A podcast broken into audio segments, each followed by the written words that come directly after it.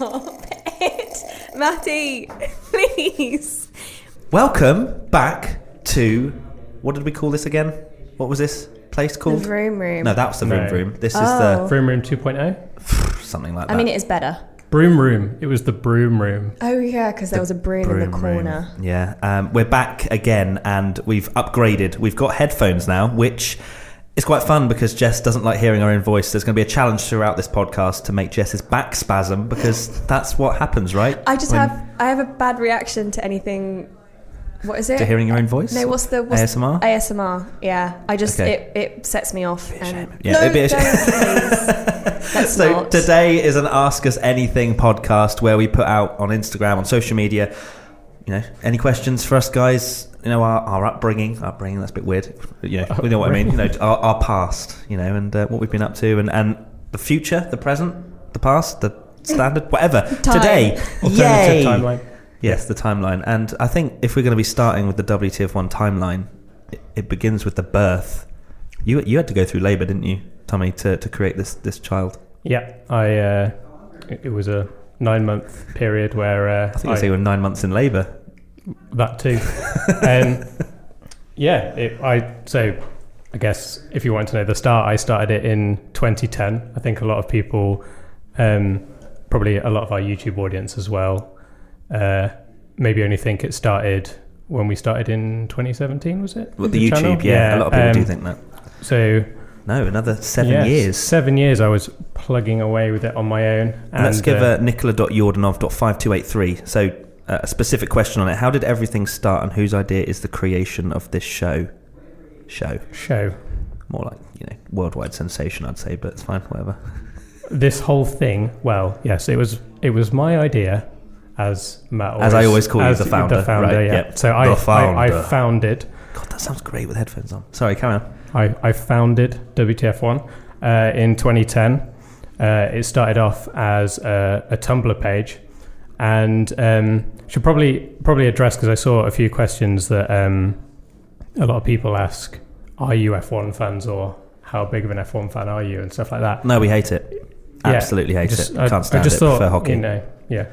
Um, but yes, I started it because I was a huge F1 fan, and realistically, nothing more than that. I didn't start it because I thought, yes, this is a great business venture to no longer have.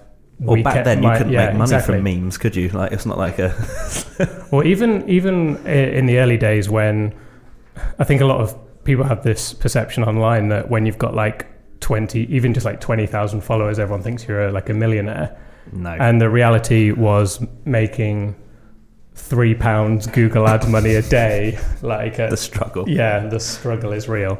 Um, so yeah, uh, the reason I set it up was because there were no F1 sites that I thought did what we do now in terms of bring a personality into it. Um, I I was a big fan of other websites. I, I used to love this site called um, Geekologie, which uh, yeah was just like a tech tech Right, website okay. and stuff. But I loved I loved the way the guy wrote. I love the way the guy wrote like, all these articles, and it was really tongue in cheek, and it was just a funny blog, I guess. So you heard I- of Geekologie, Jess? Is that uh no, never. no? It sounds scary. I don't even want to visit No. it. I feel like I would be just Mm. blasted with information. It's kind of just like silly viral videos and Okay. random tech Is it still going to this day? I think so. It's not as big. We're bigger than it now, which Oh, is quite okay, cool. So alright. But so, were were you aware of? Because obviously, in today's day and age with social media, there's so many ways to for anybody to start making content. But back then, I guess it was less of a thing. So, what made you want to start, say, a Tumblr page or start blogging about it? Like, were you aware? Obviously, you said you were aware of Geekologie, but were they similar to you? Were they just like an individual, or was it part of a media company? What kind of what was the yeah, it was just process. so I I just did it. I was at university at the time, uh, and I was just like, well. I, I basically I really wanted an F1 site like this Geekologie page, and I was like, if if someone made that, I wish someone would make this site because I'd read it and love it. And um, so I just made a Tumblr because it was one of the um, it was it was a site that I could easily kind of customize without any web design knowledge or anything like that. which um, yeah, obviously in the in the early days I had no because because I was doing everything with help from uh, Katie, my wife. Um, yeah, we were trying to do obviously all that is like logos, um, hosting, all this kind of stuff that we were just kind of making up as we went along. So there were some uh, funny moments in the early days. Uh, one one one of which was um, because uh, as the site was inevitably getting bigger, I didn't know anything about hosting and all that kind of stuff, and uh, the site kept getting hacked. And, and- Really? yeah, and I was just like, well, I don't know what to do. Um, and this guy was helping me, so I used to have to just message him when it broke and be like, help. Uh, and one one day, uh, it was it wasn't a race weekend or anything, but I was just like, just check check the site, and the site was just porn. just the homepage was just some guy going to town on this person, and I was Oh. like, okay, uh, so that's WTF one now. So I had to had to uh, message uh, my friend Adam, who was doing my hosting, and be like, "K- check the site. Uh, how how do how do we get it back to the F one How do we get rid of this? Yeah. Wow. Um, so it was tricky, and it was a lot of um, sleepless nights, and I, I, I mean, I, I worked my ass off on it, re- Yeah. realistically, and for very little reward at the start. I was going to it say, was, just- there was there ever points where you almost like threw it all in and didn't want to do it anymore? Yeah, a f- quite a few times, to be honest. Uh, maybe within the first couple of years, uh, you, because I was at uni when I got to third year, it was pretty full on trying to trying to do it whilst doing a university course. Mm. Um, sorry, and uh, yeah, someone messaged. Uh, a couple of people messaged when I hadn't put anything on for like five or six days, and were like, "What's happened? Are you still doing it, or whatever?" So I kind of thought, "Oh, people like it," and carried it on, and then inevitably it just kind of grew and grew from there. Was there ever a eureka moment for you when you thought, okay, this is really potentially going to be something huge? Uh, yeah, so when I was at when I was at uni, um, I did music at uni, by the way, not anything related to what I'm doing now. yeah, What what part of music? Like just uh, music technology. So Okay. it was like um, sound design and all this kind of Okay. stuff. Uh, and uh, when I was in final year, it was kind of the point where everyone goes out and gets work experience and opportunities. Um, and I was, everyone was doing the same degree as me, so essentially you had to have one standout factor, I guess. Um, and I just wasn't I wasn't getting anything, and all, all my kind of opportunities and stuff was coming through WTF one. So um, I got to go to Sky when they launched the Sky Sports thing, which was at the time really cool because I was part time working at uh, like working a part time job and at uni, and it was like, oh, do you want to go to uh, Sky Sports and meet Damon Hill, who was like my idol, my yeah. idol? It's like, yes, I do. Um, and then things uh, things happened from there. Like I, I had a job interview with Red Bull, and I got to the final stage of that. Um, and it was like, okay, this is a better this this is the direction clearly that So it just is the way to naturally go, took, and it just naturally took, there. me there. Yeah, so So where did the name WTF1? Where did you get the name WTF1? Says Victor Chu. everyone everyone loves that, don't they? Shall Like, we just clarify first what WTF1 so stands it's for? so it's who's the fastest one. But I mean, realistically, it's just a funny name. I was like, WTF one, that's that's funny. Yeah. and um, yeah, people um, very very early on, people were like, "What's WTF one stand for?" Like every comment, like on a on any post, would be like, "What does WTF one?" Like people are so obsessed with the the We name. say who's the fastest one, but yeah. it's a play, obviously, It on, is, on, yeah, on exactly. other terms. It's just and it sticks in your head, which is great. Yeah. Great branding from you. Well done. Good well work, done. Yeah, Well done, I, I did a master's in branding. No, I didn't. So who was like who was the first person or company or whatever to reach out to you in a kind of more professional format to kind of off, almost offer you work or because I guess that's the point where it starts it stops becoming something you do as a hobby and then turns into something where you can t- like maybe turn it into a career.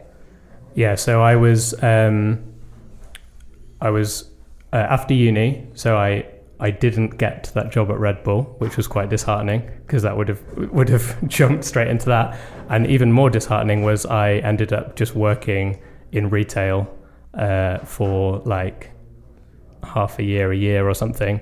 Uh, What shop? TK Maxx. Okay, cool. Um, yeah, so I was working at TK Maxx, uh, like part time, and also getting like crazy opportunities to do to kind of do like go to Sky and do these kind of things, which was cool. Um, and then uh, Red Bull contacted me again and said, you know, I've been passed over your details. I'd like you to work for us. Uh, so I started freelancing for them. Um, and then that allowed me to um, go full time freelance. So I was working a lot, a lot for Red Bull, um, Which doing is how their, you got verified. doing their, Not, yeah, not um, doing their uh, website and stuff, um, and social media and all that. Uh, and that, and then because I had that free time and I wasn't doing a normal job, uh, that's where I could put a lot more effort into WTF one, and then inevitably it, it grew a lot more because I could. I mean, when when it started, it was like one post a day, if that, because it was a lot to manage. Yeah. Um, and that's when it went. I think I think we had like twenty thousand Facebook f- likes or whatever, and then I think it got to like hundred k quite quickly when I was just doing it. You know, more more effort, put more effort into it, more time. So Mm. Well, any, any more funny stories? Because you mentioned there was a few that, that I didn't know or Jess didn't know that uh, Uh, came from the early days. yeah, I mean, uh, it was it was mainly just like a lot of. Um, A lot of porn screw hacking. ups, porn hacking. um, there was one point where we're trying to move over the new stuff, and I somehow managed to delete every article I'd ever done on oh WTF1, all the pictures, all the formatting, and thank God this guy got it back for me because How did you manage that? um, I, I basically we're moving over stuff, and then um, after the um, after it was hacked or something, I think I needed to back it up and then delete everything, and my brain went delete everything, And then I, back I it can't, up. I can't remember. Yeah, I can't remember how, but I remember just going, oh. Uh, where is everything? oh, and my yeah. God. I bet that was a time where you went, oh no. There was a lot of like moments, yeah, where I was just like very ragey and like, why am I doing this? Is and this fair sign? play to like Katie as well, my wife, who probably was like, could quite easily have been like, why are you doing this? Mm. Because, like you say, you you you'd stay up till midnight doing stuff or whatever with a part-time job and then you're like oh i made one pound fifty of google ads today yay Did anyone ever tell you you were mad and that this was never going to be like a, get a proper job essentially? Um, not really. I think I think at first when I when I did like the Red Bull thing, I think um, obviously like family were a bit like, oh, so you're doing what? You're just like writing about F1 and without, without really knowing much. But obviously, I don't think there was too many moments where it was like, what you're doing. I think a lot a lot of my uni friends as well was just like, oh my god, that's so cool because they knew I was like massively obsessed with F1 and a lot of school friends as well. Like, um, so you might remember Jason who's on the, the podcast. Obviously, like that was that was crazy to be like working with him and stuff on this because I was at school like one of the only people that liked F1, and now you know people were hearing about me going to speak to Damon Hill or go to a car launch or something like that. So yeah, it was cool. And then yeah, I the first race I went to as media was uh, Austria in 2014 when they first launched it, and that was that was really cool and a bit like daunting because obviously being being the fan that was just like being the essentially the the nerd at, at like Silverstone waving flags and stuff, and then being in the paddock like, oh my god, Yeah. Which you Um, still get to, to this day. yeah, it, it's still obviously yeah, it still it still happens, but um, yeah, actually the the the fir- one of the first people I spoke to in, in the paddock was um, Ted Kravitz, and um, I, I saw him there, and, and uh, very very early on. Um, we used to sell a Ted Kravitz Appreciation Society T-shirt that Katie had made because Katie absolutely like loved Ted, and um, Loved past tense. Love, love, yeah. Were they he's, together? he's hilarious, isn't he? um, but so I saw him and was like, "Oh, um, just wanted to say hello."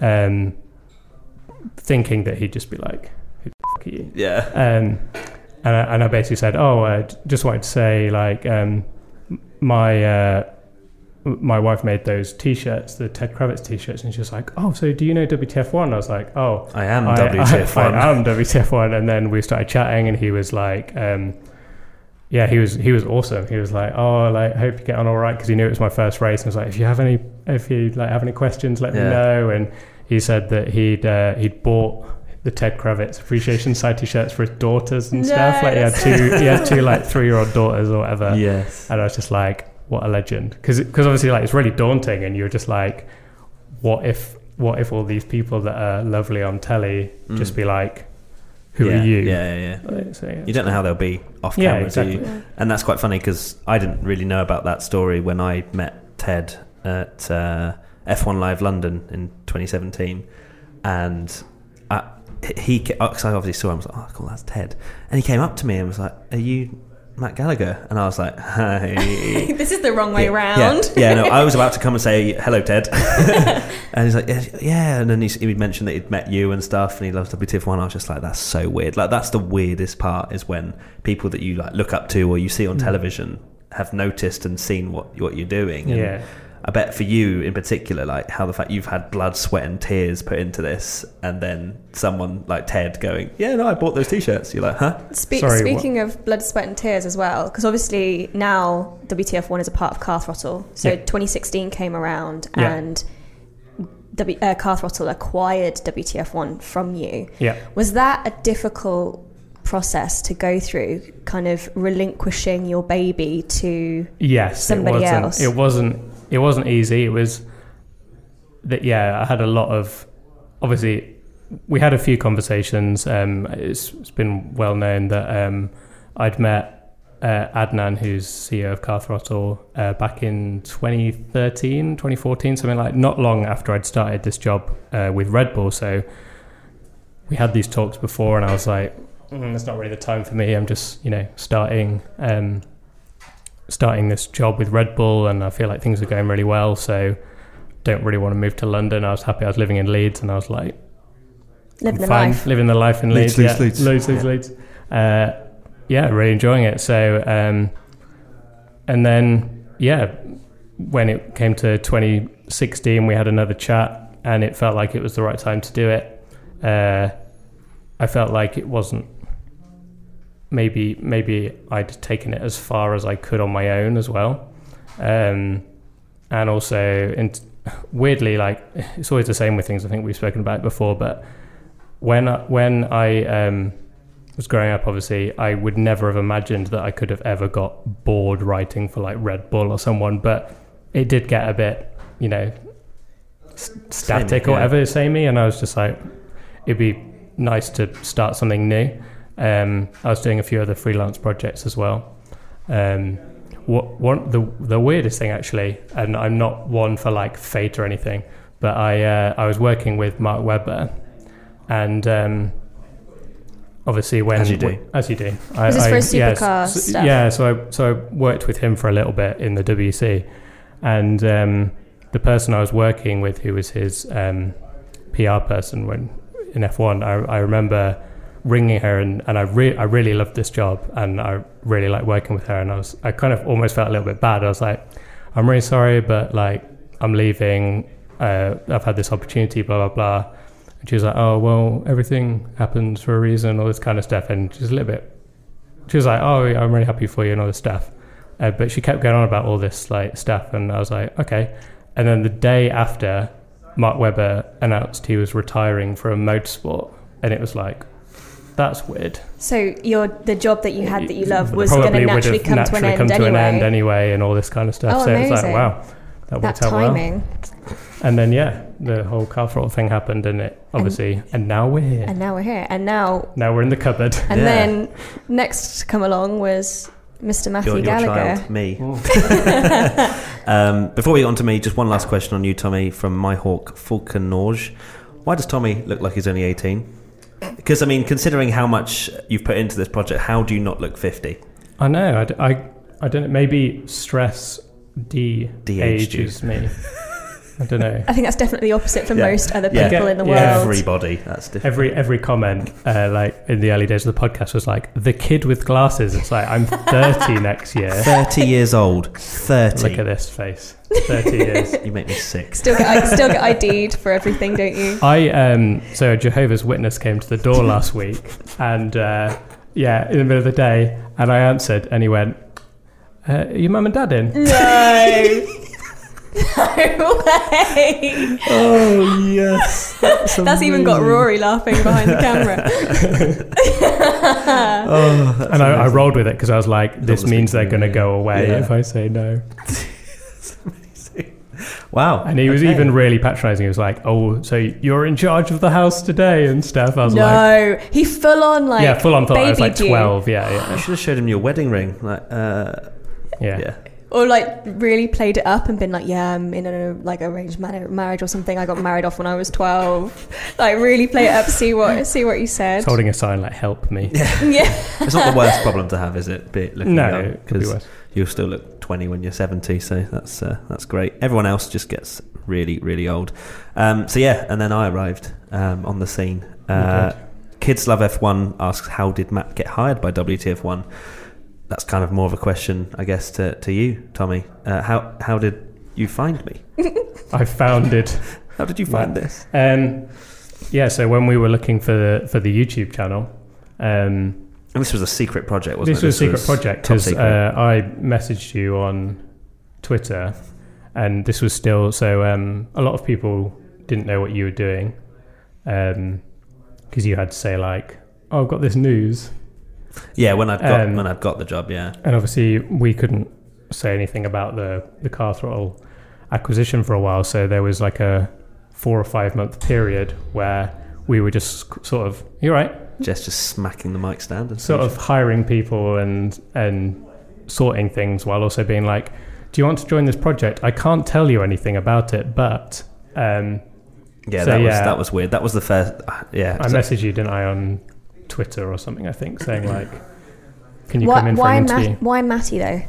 uh, I'm so gonna try and find that DM whilst you talk. Go on. yeah, it will still be there probably. Um, we were looking through uh, different YouTubers and presenters and stuff, and naturally, uh, a bit like really early on, and how I said about F1 sites and motorsport sites being quite very news and how do I say boring without saying boring? But yeah, like n- very straight laced and all that kind of stuff. Um, so yeah, we were um, uh, me, uh, Gabs, Adnan, um, Katie was helping as well, like looking through all these U- YouTubers and stuff, and um, yeah, we saw we saw Matt like all, all these presenters, and then we played the video with Matt.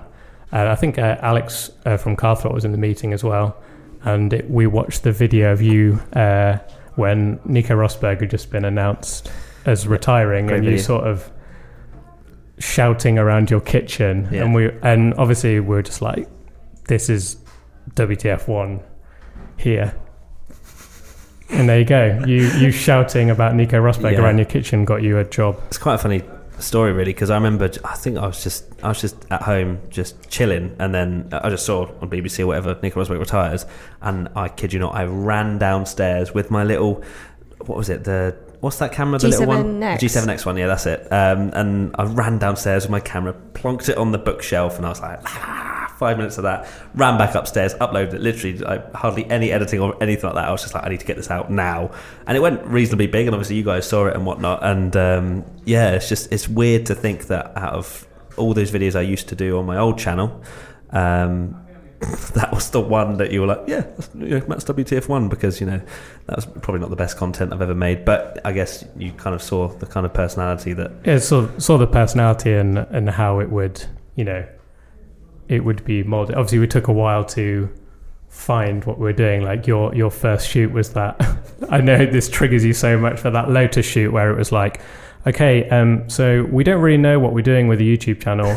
Uh, we, we're just doing it about F1. I know you spend your time raging about Nico Rosberg and playing video games, but can you stand with uh, the son of Colin Chapman, Chapman, yeah. and talk about Lotus cars? And you were like very nervous and I think the one thing I remember from that shoot, and it's amazing looking back on like our first videos to now, but you didn't know even know where to put your hands. No, I think I that was the biggest thing where you were just like, uh, I didn't. um, oh, goodness me! Like um, that that whole shoot was was petrifying because I, I mean, just to take it back. So obviously, Tommy messaged me. Um, uh, you didn't do it on D- in DMs. I don't know. Uh, you may have emailed. I think you emailed me. Oh, right. um, but then I, I remember sending you the DM after our first meeting of like talking about you know, this, this opportunity, but I didn't really know what the opportunity was. But you're like, yeah, but we're going to do something. I was like, great. or what? we're going to do something, which you know about Formula One. And then I was like, great to meet you guys earlier. Nice to meet people of a similar mindset. Then the, the arm emoji. I was like,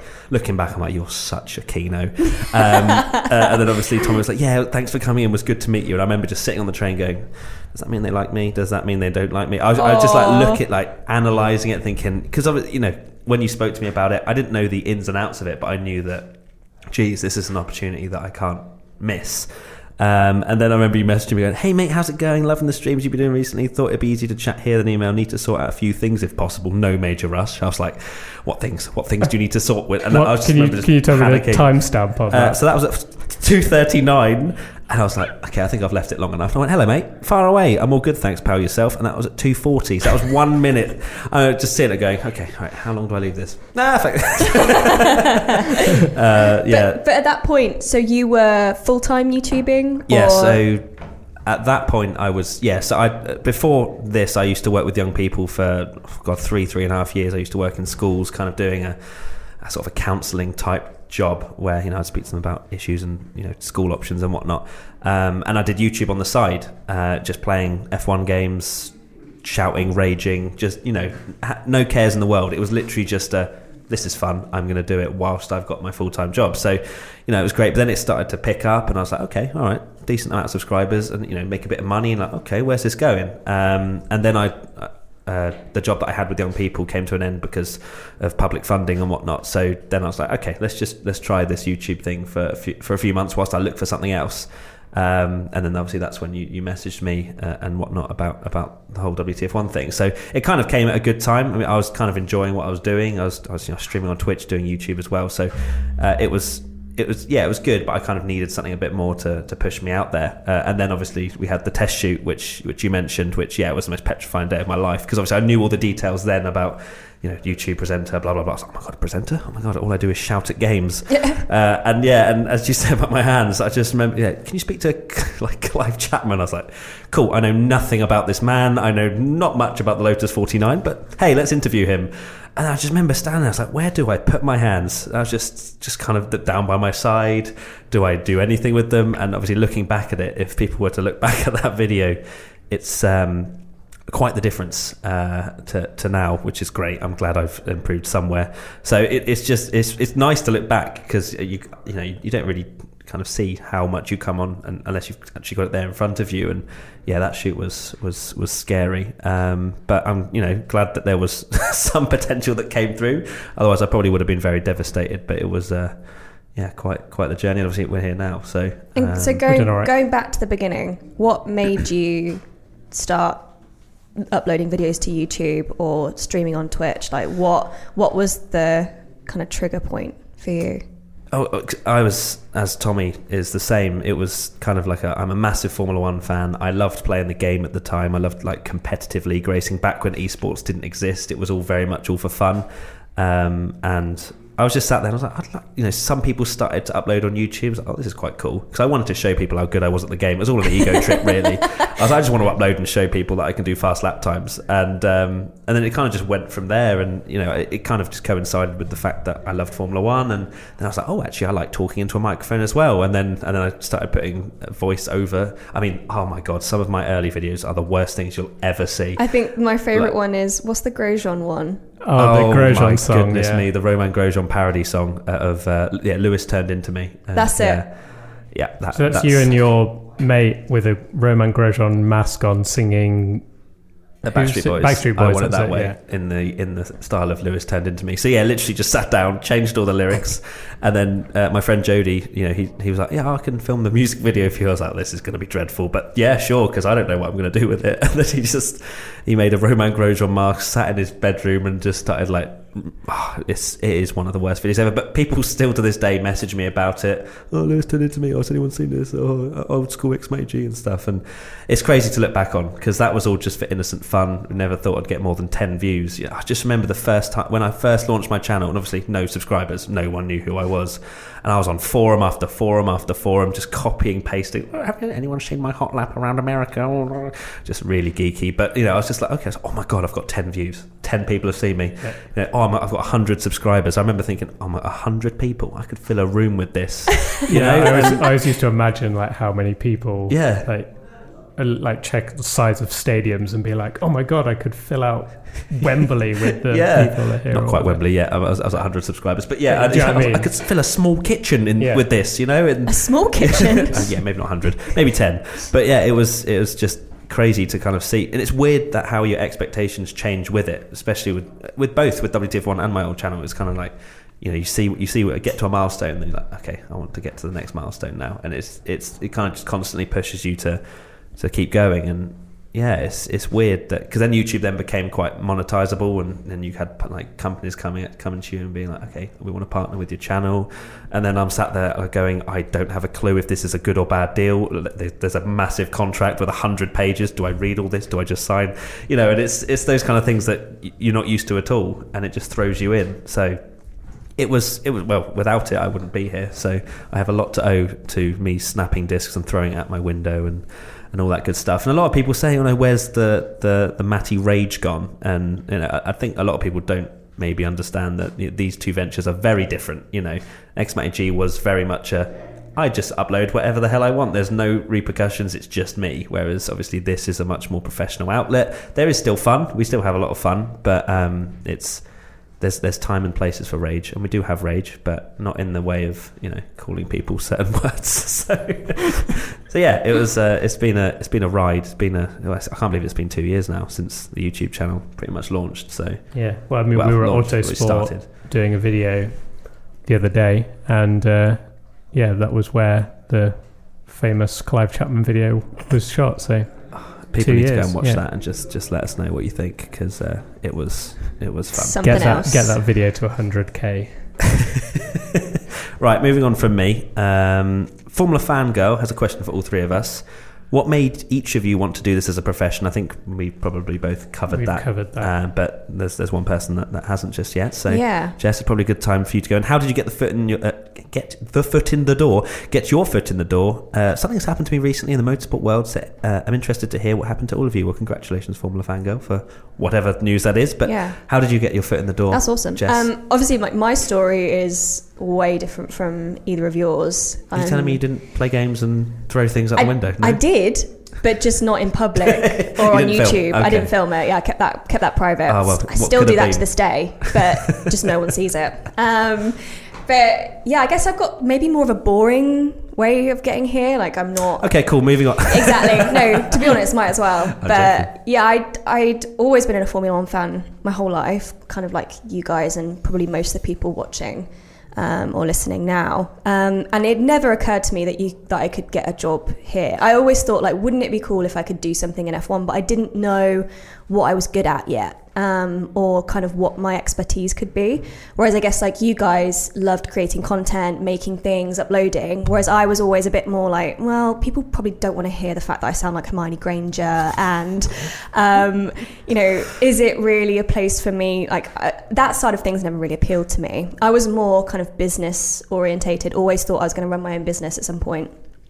Um, and I went to uni and I did English lit because that's what most people do when they don't know what they want to do with their lives. Um, and massively enjoyed it, had an amazing time, and then kind of got to my uh, final year and went, "Ugh, I should probably get a job. So one of our family friends, um, Ravers, he worked uh, previously at uh, a media company called Haymarket that owned Autosport. And it was one of those things where media had always fascinated me. You know, I always thought maybe I'd go into advertising and make TV commercials and stuff because I always found that the kind of the psychology behind it and the creativity behind it really interesting. Um, I remember when I was a kid, I used to, this is really geeky, but I used to like imagine TV commercials in my head as I was like walking around, like just just cuz. Um, and I loved like um, what's that? What's that film with Mel Gibson um, where he can hear women's thoughts? Uh, I know what you mean. I can't. Um, I can't remember what that one. What's can't it called? It's a I've proper classic yeah, '90s yeah. film. Anyway, so that's all about an advertising agency, and I love that film and, and stuff, which is really geeky. But um, so anyway, the, What women what want. women what women want. That's I literally it. typed in Mel Gibson movie, and someone had literally written Mel Gibson movie where he hears women's thoughts. So there you go. Exactly What women Did you search this earlier? no, I didn't. I should have done There though. Um, so anyway, there were um, Haymarket do a lot of graduate jobs, um, kind of in media sales, and I didn't really know what media sales meant. Um, but I knew it was kind of get my foot in the door in media, and maybe it could lead to something else. So I went and applied, and there was a role going at Autosport. So I was like, oh my god, maybe I can work in motorsport like straight away, straight out of uni. Wouldn't that be amazing? Um, and I was actually there with um, someone who now is one of my best friends. We we went to the same like induction day, and it was all very like, you know, te- like it was like some kind of FBI training thing. It wasn't really, but it was like everyone in a room, and they kind of tested you, and then halfway through the day, they pull people out, and then you never saw them again, and Oh. it was kind of intense. Wow. Um, and anyway, um, myself and Katie, um, shout out to Katie Snowball. She, we were the, the last two candidates remaining, and there was one job on Autosport and one job on another title called Management Today, and um, we both got to the final interview, and then we got uh, each got phone calls kind of like the next day or something like that, and they called me up and they were like, "We'd like to offer you a job," and I was like, "Oh my god, I'm so excited!" And they were like, "Yeah, it's on Management Today," and I was Oh. like, "Okay," but I, I still took it because I thought, you know, you never know, maybe I can get on Autosport at some point. Um, which did actually end up happening. So I worked on management today for a couple of years, um, and I was selling advertisement, so selling space in the back of a magazine, um, and then moved on to selling kind of website banners and stuff. So all the stuff that everybody loves whenever they click onto Yeah. a website. That was me. Um, and then uh, a job at Autosport came up, and I moved onto that and loved it because it meant I could talk about F1 all day, every day, and that was my job. Um, and I kind of, whilst I was there, it was it was becoming apparent that social media was really taking off, and I was like, "Ugh, we're like we're not doing enough in this space. Like, there's so much more we could be doing social media wise. And then that made me kind of look at F1 in general. And obviously, Bernie Ecclestone didn't believe in social media. He thought it was a phase, and it might well be a phase, but it's been a long old phase Yeah, and it's very big. um, and it's massive. So I was like, look, there's got to be more stuff that we can be doing around this. And for one reason or another, it wasn't really on Haymarket's agenda to go down that route. And so I was starting to get really frustrated because it was such a massive opportunity and we weren't capitalizing on it. And then I I got a recruit recruiter contacted me and said there's a job at Car Throttle going, which is all about social media. It's all about like young millennials and and they've got a sales job going. Do you want it? And I was like, yeah, that sounds awesome. And as much as it was a step away from F1, I kind of thought, you know, I need to move there because this was before Car Throttle had bought WTF1, so I had no idea that was going on. And um, so I moved across, I made the, the leap and joined Car Throttle, and it was a completely different world. It was talking about social media, using social media day in, day out, which was amazing. And then not long after I joined, Adnan was like, Have you heard of WTF1? And I was like, I've literally been following this since 2011. Like, it's the best thing on the internet.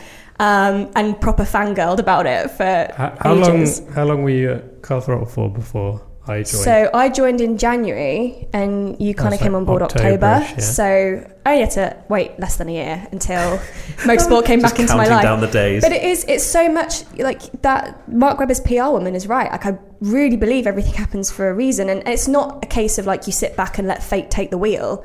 Like, you do have to make decisions, but it's amazing. Like, if you do make decisions that even might seem tough at the time, you, it usually leads you down towards at least what you're going for. And yeah, it might take risk. It might take. It might seem like the worst idea in the world at the at, at that point, but it's amazing what you can make out of those opportunities. So anyway, got told that we were buying WTF one. Um, and I remember Tommy's first day when you came into the office. I think Yeah. I almost jumped on you, like not not in a sexual way, not in a Yeah. sexual way. How did uh, how did your wife take that? Uh, yeah. Oh yeah, we should probably address the comment that was like, We're not "Are married." you married?" And No. uh, Gabs, our COO, was like, "Yes," and it's like, "No, No. we're not." we're not married. Um, you're married to a I very wonderful woman called Katie, Yes. who, as you heard in previous stories, was pretty instrumental in Yeah. WTF1 coming into being. So thank you, Katie. Thank Katie. Um, Shout out to Katie. shout out to the wife. Is your shout out? But yeah, I, th- I remember it was it was myself and George who used to work for us, and we basically like pinned you into a corner. I, I remember that day because um, George, uh, George, who was a deve- developer, right? yeah, he was our CTO. Yeah. Um, he was again like massive WTF1 fan, and he in the early days he was helping me fix all the um, well spam and porn and Russian hacking and everything that was like wrong with WTF1. Uh, and I remember coming in that first day, and I was like, "Oh, thanks very much." I think I had a WTF1 T-shirt or something. And then you you were there as well, and you were like, "Oh, I'm such a big fan of WTF1." And I was there like giving George this T-shirt, and I was like, "Oh, I should have got one for you if I'd I known." think you managed to find a Maldonado um, I got some stickers. approval Yeah, sticker. yeah. So I was like, and you gave me a pin badge, and I was like, this is literally the coolest thing ever. And I remember telling my friends, because there was a bunch of us who would always, we, we had like a, a, ch- a text group or WhatsApp group um, that we would talk about F1 stuff in. And we would always share like WTF1 stuff in there and be like, this is hilarious. Um, and so when I told them that I'd met the founder, I think I took a selfie and like put it in there, and they I were like, "Oh that. my god, is that Tom Bellamy?" It was like you were a celebrity. It was amazing. The, the weirdest thing there, and it's it's still the it's still the same now. Um, but yeah, especially especially even then, like going to that first day when everyone was so excited, like because I was kind of the nerd behind it and almost like couldn't detach from this little bubble.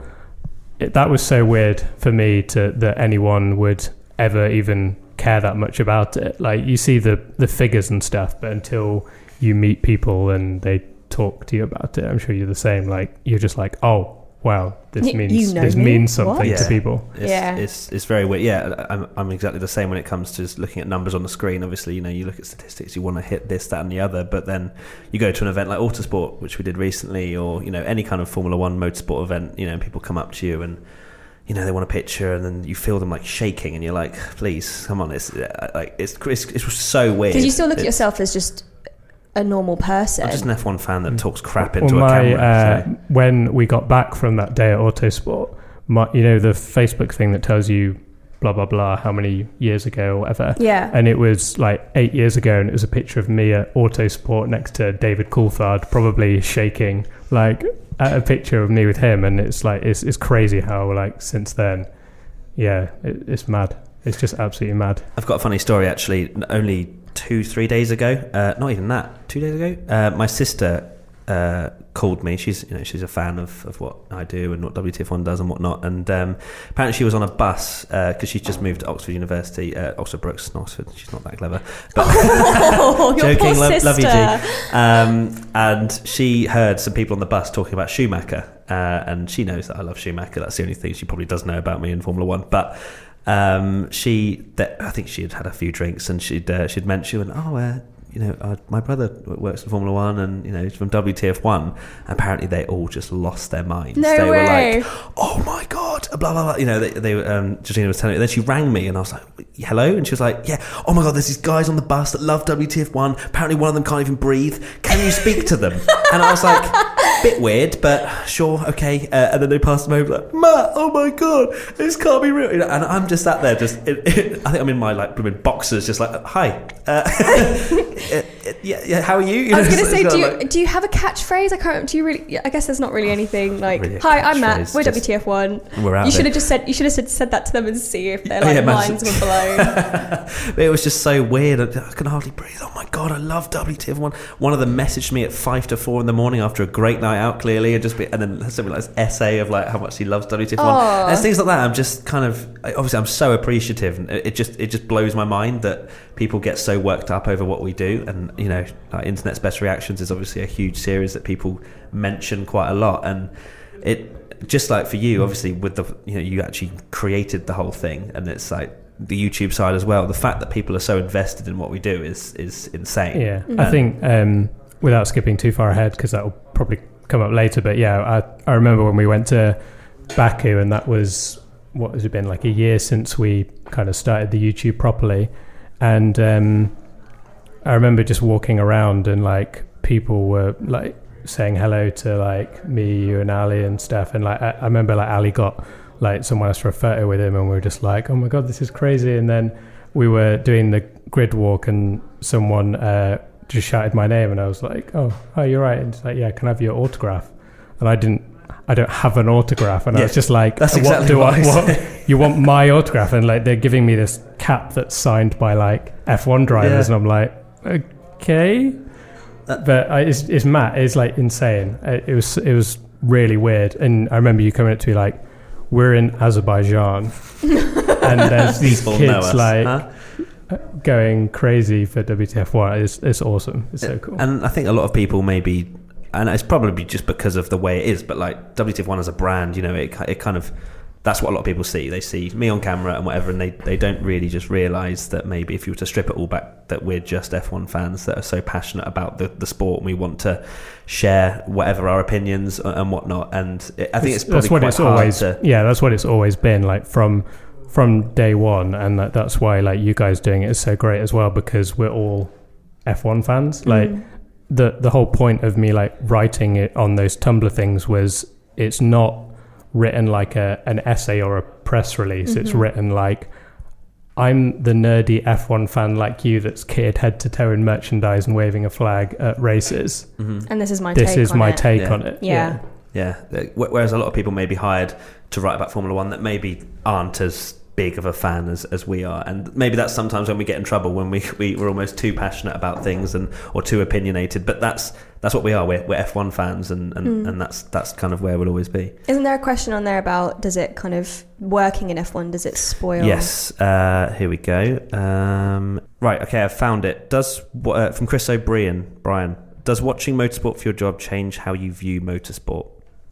I guess inevitably yes. I think just but just because you've gone from a complete outsider position and watching F1 and only seeing you know what the media puts out or what you see um, from the TV coverage or you know social media obviously gives you a much more of an insight. But i think when you work behind the scenes you're obviously you're you're getting fed new information. I don't think it's like it's not made me hate or love it any actually to be honest i probably love it more um, just because you understand the way things are or why they are. Um, but I think undoubt- like undoubtedly it- changes it slightly, Yeah. but not not your enjoy. Like I still want to sit down and watch every single race, yeah. regardless of how much F1 stuff or how tired or however. Like It's changed it for me a lot because obviously I would be um, essentially I'm working all, all, all through the races, so I'll be mhm. tweeting and obviously a- anything that happens as well. Um, so, so say like uh, when Daniel Ricciardo announced that he was going to Renault that that day in the office. If I was a fan, we'd be you know I'd be messaging my friends going, "Oh my god, that's absolutely crazy!" But obviously, us in the office were like, "Right, we need content on together, this. yeah. Let, like, let's work this out. How are we going to do what we do? What we're going to do for the social post? What we're going to do for a YouTube video? yeah, and it and you're kind of in work mode as well but but like you say it's not it's not made me love it any less and especially going to events and stuff it's still like even just going to an event where there's F1 cars it's just like this is so cool Yeah, I mean the access is, is amazing, and you know I, I wouldn't change that for the world. But it, it, it has changed again for me. Like internet's best reactions is on my mind when things are happening. I'm always on social media, kind of looking up to watch the race, and then be like, okay, nothing's much happening. Let's see if there's another funny tweet. So for me, it has changed obviously from just sitting there relaxed and, and whatnot. But this is the stuff you put in to, to get the rewards of being able to go to races and whatnot. So Mhm. so uh, yeah, I mean it's it's changed it, but not for a good or bad way. It's just it's just different, isn't it? yeah. Yeah. Um, So okay, let's we're, do sti- we're still just nutty about F1. Oh, we're absolutely yeah. I, it's absolutely fine by me. Let's do some quick. Fi- oh no, actually, you wanted to do was it Jack Aitken? Yes, let's mention Jack Aitken. Maxito underscore C. How did your partnership slash sponsorship of Jack Aitken come about? uh, so yeah I, I uh, worked with um, one of Jack's friends uh, James and uh, when we were when it was still very early on I think 2013 maybe early 2013 and uh, I asked James, I was like, oh, I'd, I'd like a racing driver to blog for the site. It would be really interesting to get an insight of what it's like to be a junior driver. Yeah. Um, do you have anyone? Like, because he was doing social media for a few different drivers. Uh, and he said, "Well, how about this guy?" And I was like, "Is he good?" And he was like, "Yeah." and then about four month, five months later, he won the Euro Cup Championship and the Formula Renault Championship, and that's when we started putting stickers on the car and stuff. And then, like I say, yeah, he's worked his way up to uh, to be Renault Renault reserve driver, which is insane. Um, again, like it, it's kind of cool that his story is kind of Growing followed. With us. Like, yeah. yeah. it's really cool. So yeah, it was it was awesome. Good guy, Jack Aitken, a man that's been on the podcast a few times uh, since we launched it. Um, this one's to you as well, Tommy. Uh, Kids Love F1. Who came up with That's Raidillon, actually? Yeah, we got a lot of that. we got a lot of those questions. Um, again, it's a really early. It. I think I only saw two people when we released that video that was like, only OG fans remember this joke and stuff. Because while while it was very much like the modern WTF one, it's also a bit of a throwback as well. Yeah. So um, every time I'd post something, particularly on Facebook, no offense to Facebook, um, people uh, would kind of nitpick with technicalities of things, uh, and especially uh, with the Eau Rouge Raidillon thing. Um, I, I just want to say as well, like the the the thing in the video is obviously a character. That's not how I am as a person, like nitpicking every little No, thing it's you. No. um, because every time we'd post something, and obviously I'm there thinking, Eau Rouge, uh, people will know Eau Rouge. Mhm. So I'll write Eau Rouge even if it's Raidillon. And uh, yeah, you, you'll get a few comments like, oh, that bit's Raidillon, and people would start having a conversation about it. Uh, yeah, so so that kind of happened, and it was the same. I drove, um, I got to drive uh, Danica Patrick's stock car, uh, which is a NASCAR. But when when I, obviously naturally I don't think of stock car. I don't I don't see a stock car as a NASCAR. I just said I've driven a NASCAR, Yeah. and everyone's like, "Well, you've not driven a NASCAR because Twitter that's voice like again? yeah, it's like that's saying like you drove an FIA. uh, that's the governing body of stock car racing. And, That's and- a great yeah, way of putting it. yeah, and uh, but obviously I, I wrote NASCAR because like people will understand what I mean, Yeah. but there Yeah. was always that little audience. So then obviously when we did Grill the Grandstand, I think we'd we'd made a few jokes on it recently, and you were just like, I want you to, I want you to be that guy. Yeah. Here's the pointer. Do it. So yeah, obviously we had no idea that video was going to be quite so. Instrumental Massive, in the uh, education of where Eau Rouge and Raidillon actually is. Um, maybe, well, we'll see what the, the meme is for 2019. I think that was a question. What do we think the meme of 2019 will be? If it's anything like Raidillon, it's going to be like half made up two days before we go to Oh, yeah. shoot Absolutely. with no intention of anything Yeah. blowing up. This will be a terrible video. Oh, no, oh, it's blown the internet up. Yeah. Brilliant. I mean, we almost didn't release that video. yeah, I heard there was Yeah. dis- we internal almost discussions, wasn't there? we to- almost didn't do it because we were like, oh no, like, is it funny enough? Is it um, does it look okay? Like, does it look a little like rough and ready? And then we just hit the live button, and that was it. um, I, yeah, that was Rory's one of Rory's first shoots. that I was your first shoot, wasn't it, Rory? It was. Uh, Yeah. So yeah, we were a bit like, oh, this Rory guy's a bit shit.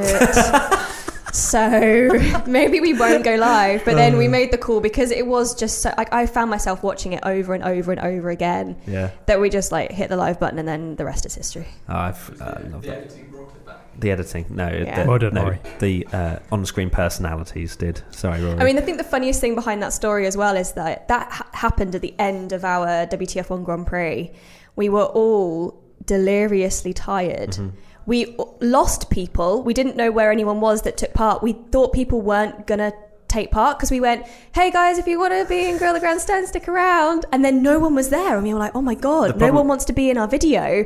And you and I were running around like mad things around Buckmore Park, going, "Who's going to be in this video?"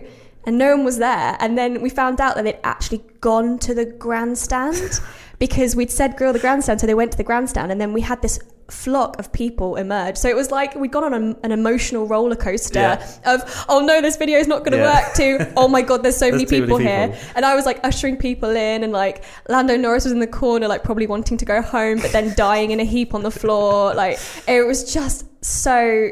The, the backstory of that video is insane, considering then what happened afterwards. Yeah. But I mean, So many outtakes as well of us just trying to do that outro. So yeah, It was quick, like quick 20 answer is- minutes. How'd you find it? Yep. quick, quick answer is we have no idea what we're doing. Yeah. Basically, if we're But- delirious, that's when the viral videos will come. Exactly So, uh, that. we'll- so we'll- we're just going to work you to the ground. You're not going to have any off time. Like fine by me. If, Cool. it's, if it creates the content, that's great. Um, Thank look into the future very quickly before we get into a few quick fire random questions. Um, Holvard Trigizet, what do you? This is actually quite a funny uh, message. What do you see the project of WTF1 becoming? Doth there sleepeth a fantasy of a new media takeover of the coverage of F1? Outrageously dreaming here, but maybe an end result being that when terrestrial television gets outdated, you could fetch a license and do coverage on a streaming platform. Shocked face. Or perhaps some of you harbour a secret wish of being one of the next generation F1 pundits. Where's F- where's WTF1 going? I guess you know, you know, the sky's the limit.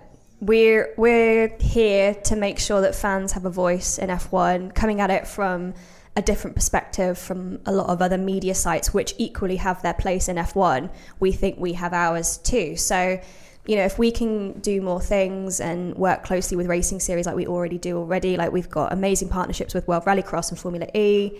Um, to kind of like our mission is to make motorsport accessible for everybody so that you don't have to have somebody as your gatekeeper into F1 you can just discover it for yourself and have the confidence to like it because motorsport can be quite confusing and there's a lot of jargon and terminology and it's it's that's where we want to be so if that means that we can get to that level where we're I, you know, you never know what's going to happen. There's been a lot of change in, especially F1, um, in recent times. So, you know, we're always looking for how can we do this better? How can we be that voice for fans? Um, and so that's just that's what's going to keep driving us forward um, and keep us here. And you know, we're always looking for input from our fans about what they want, so that we can then go out into the world and kind of try and make it happen. Um, we had an incredible year last year. I, I seriously look back on it and I'm like, how did we really do all this? um, but you know, each year just looks like it's going to get better and better. And if we can produce the best content for the fans, then mission accomplished. It's funny you mention about uh, like helping people discover F1 because a lot of people wanted to know how we got into F1, and I'm Mm. assuming it's all the same. That it's just like my family. Yeah. Just I grew up in Brixworth as well, which is just north of Northampton, which is where they produce the um, high performance powertrains for now Mercedes, but it used to be Ilmore Engineering that did like mainly McLaren. Um, so everyone in my village was either working in F1 or around F1. So I was lucky that it was inevitable almost, and luckily my family liked it as well. But we were just saying like, there's not many stories where somebody hasn't introduced you in some way. Hmm. I just saw I F1. just saw an advert for an F1 race, and then me and my mum and dad started watching it, and then literally we were just hooked Yeah, ever since. yeah. That's Yeah, and my and uh, my dad was, uh, well, it still is, uh, really into F1, and uh, I was just plonked in front of the TV Yeah. at three years old, and that was it. You know, uh, shoot me for life.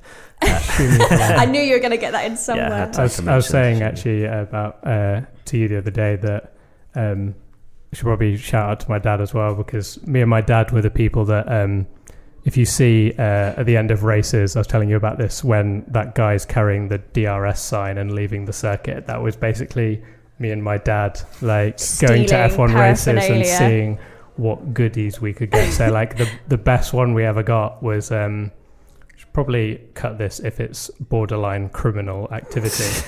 but um, We you know the the car. you know the signs above the pit lanes. Yeah. Uh, so I've got Jos Verstappen's uh, pit sign from Monaco.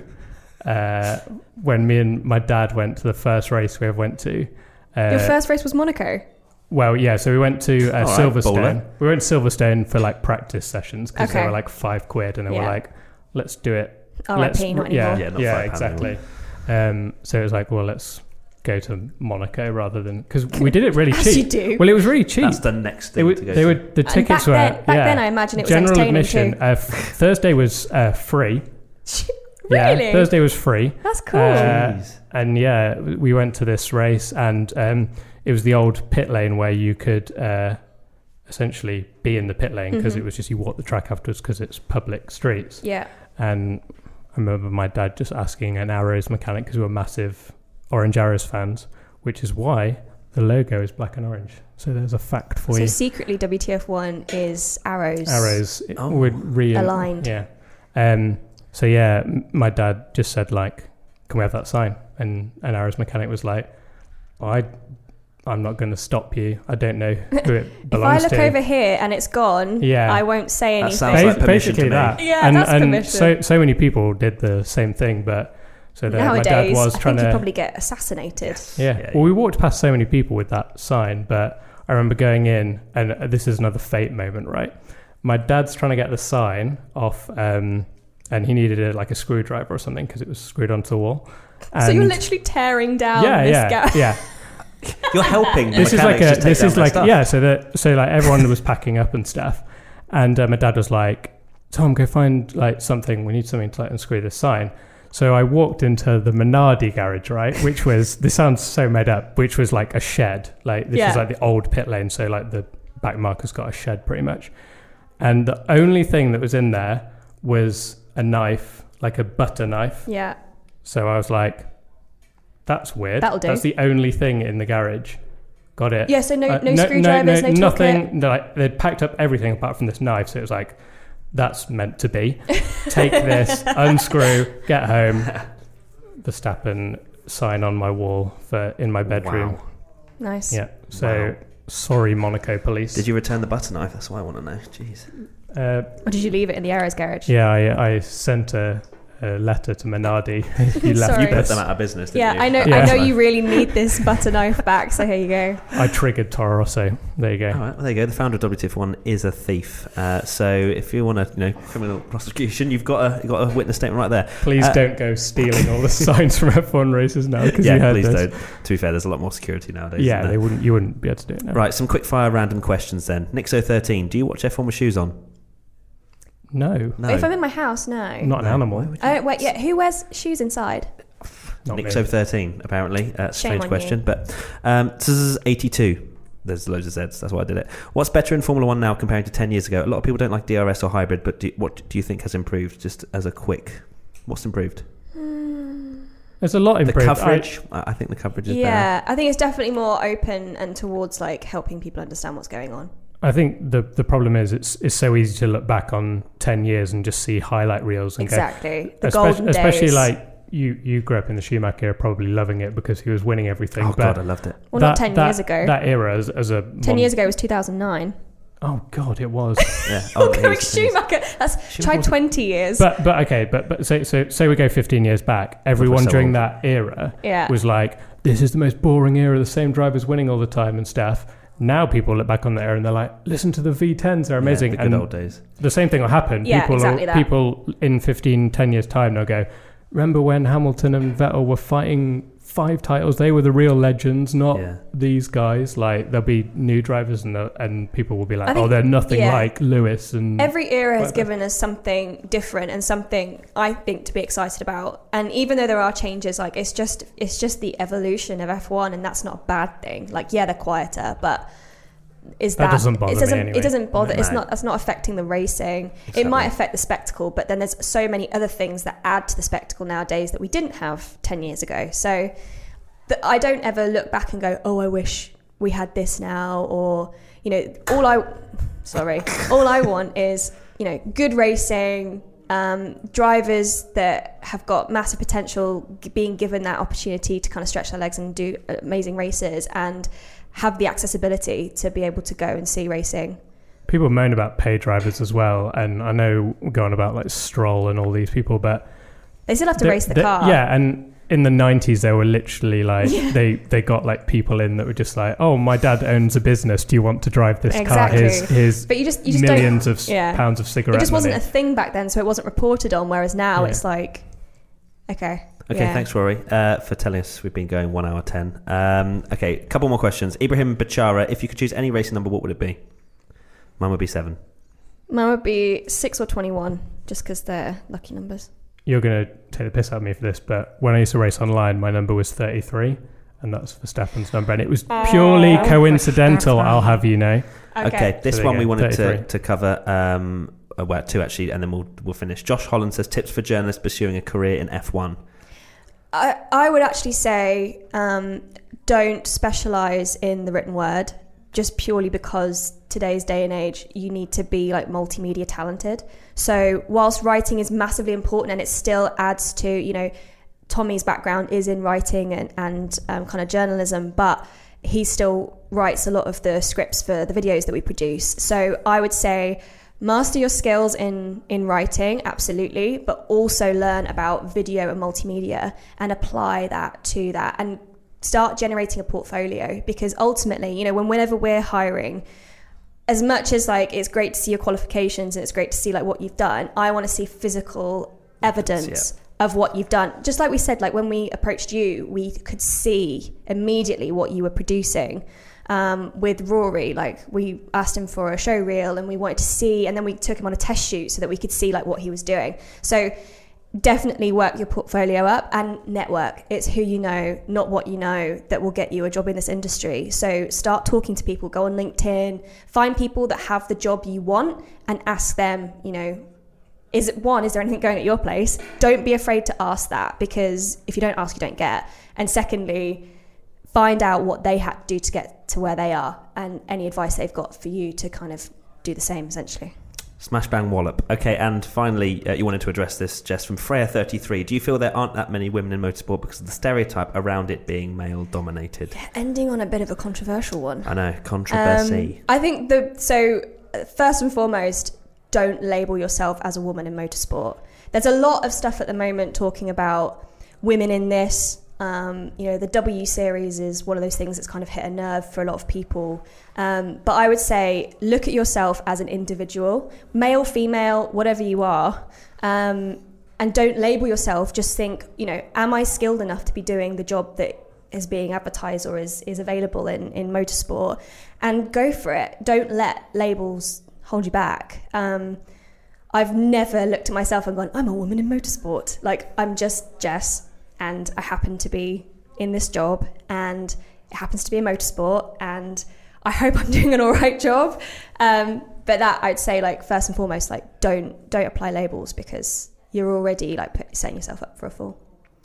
Well, there you go. Not as controversial, maybe. It's very well said Oh, uh, in a way that's Inspirational. positive. Thanks. Inspirational. That person and any other females out there will be feeling much better now. Okay. Well, thank you so much, everyone, for watching this Ask Us Anything podcast. We've talked about ourselves for an hour and 15, which is impressive. I mean, Um, yeah, easily done. yeah. Sorry if we bored you. Could have gone four hours. Uh, no. But It's, uh, yeah, my stomach's starting to rumble, so Yeah. I was really scared that it was going to start getting picked up by the mics. I really need to go eat something. And then We'd hear your- it, we'd hear your it. spasm. I actually had a massage yesterday. But Weird. I had a massage yesterday, and the therapist, her stomach was rumbling through the entire forty-minute massage, and I there was a point where I was going to go, love. Go eat a Go Kit get a Kat or something like literally just And go you didn't eat want to be that person. I don't want to be that person. so it's a good job we're ending. Okay, so Can I- is going to get back Can to I just Oh, can on. I just have one final thing? Oh, no. Uh, so during that podcast, I had to itch my ear. Have you have you taken your headphone off yet? No. It's the weirdest. Just do it now. Once. to? Yeah, so, ooh. Oh, It's weird, isn't it? Well, thanks. Uh, no one Just else is going to feel that just wanted to see your- sensation, but I just uh, wanted to see your, thanks, your reaction. Thank you so much for watching this Ask Us Anything podcast. Let us know if there's any other questions that we haven't, you know, answered, and we'll do a few in the comments uh, when this goes up. So, uh, Rory will look forward to our four-hour special. thanks, Rory's loving life. Rory. Rory's enjoyed this whole podcast. I'm Matt. He's Tommy. She's Jess. Hi. And we're WTF1. Bye-bye. Bye.